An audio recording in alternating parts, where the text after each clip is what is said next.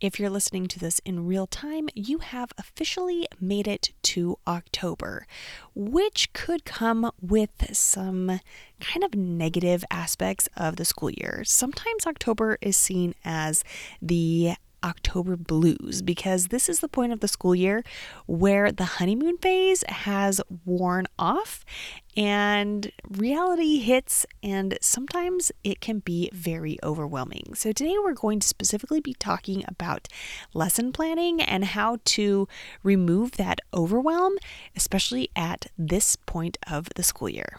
Welcome to the Secondary Teacher Podcast, the podcast for middle and high school teachers juggling multiple preps to get the strategies to reduce overwhelm so that you don't have to choose between being an effective teacher and prioritizing important relationships.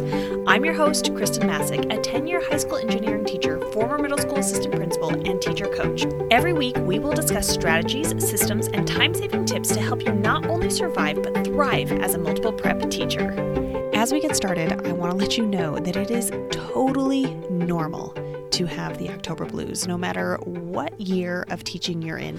I admit that there are some feelings of October blues that I'm experiencing right now, and I'm in year 16 of education. So, just so you know, it is totally normal, it's totally fine, and this is the time where it's okay if you need to take a step back or really look at your priorities, your schedule, your boundaries, especially, and see if you need to adjust things or tweak things so that you can last for the remainder of the school year. The good news is is that typically these October blues, they do last for a little bit of time, but by the time the holidays hit, which tends to be why we kind of get our next wind.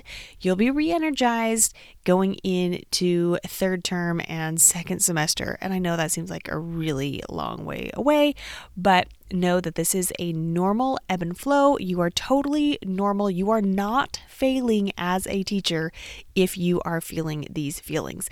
But today we're going to be going over some things that you can think about that might help you combat these feelings of overwhelm when it comes to lesson planning. The first one is figure out what's already working and do more of it.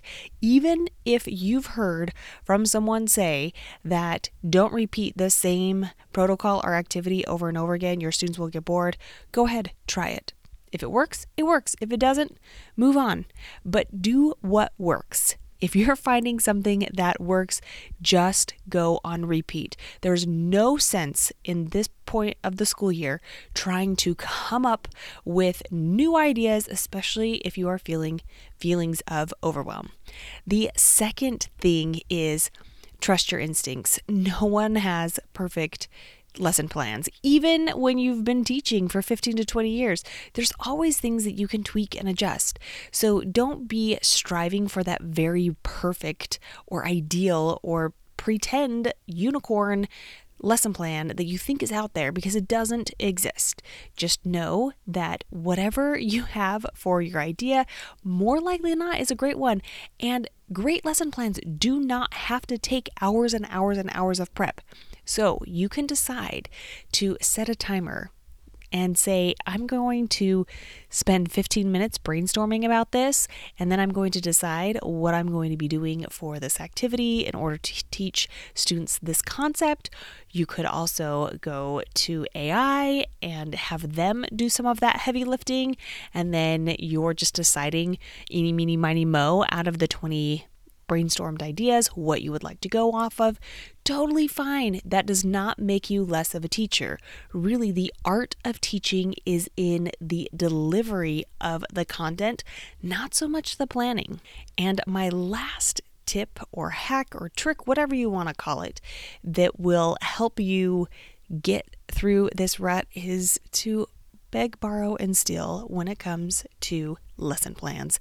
If you find something that's online or you've got another teacher in the building, in the district, in the state that you feel like has a great lesson plan, totally use it. You are going to need to adjust it. Know that the first time you give it, it's probably not going to be perfect, but at least you had something.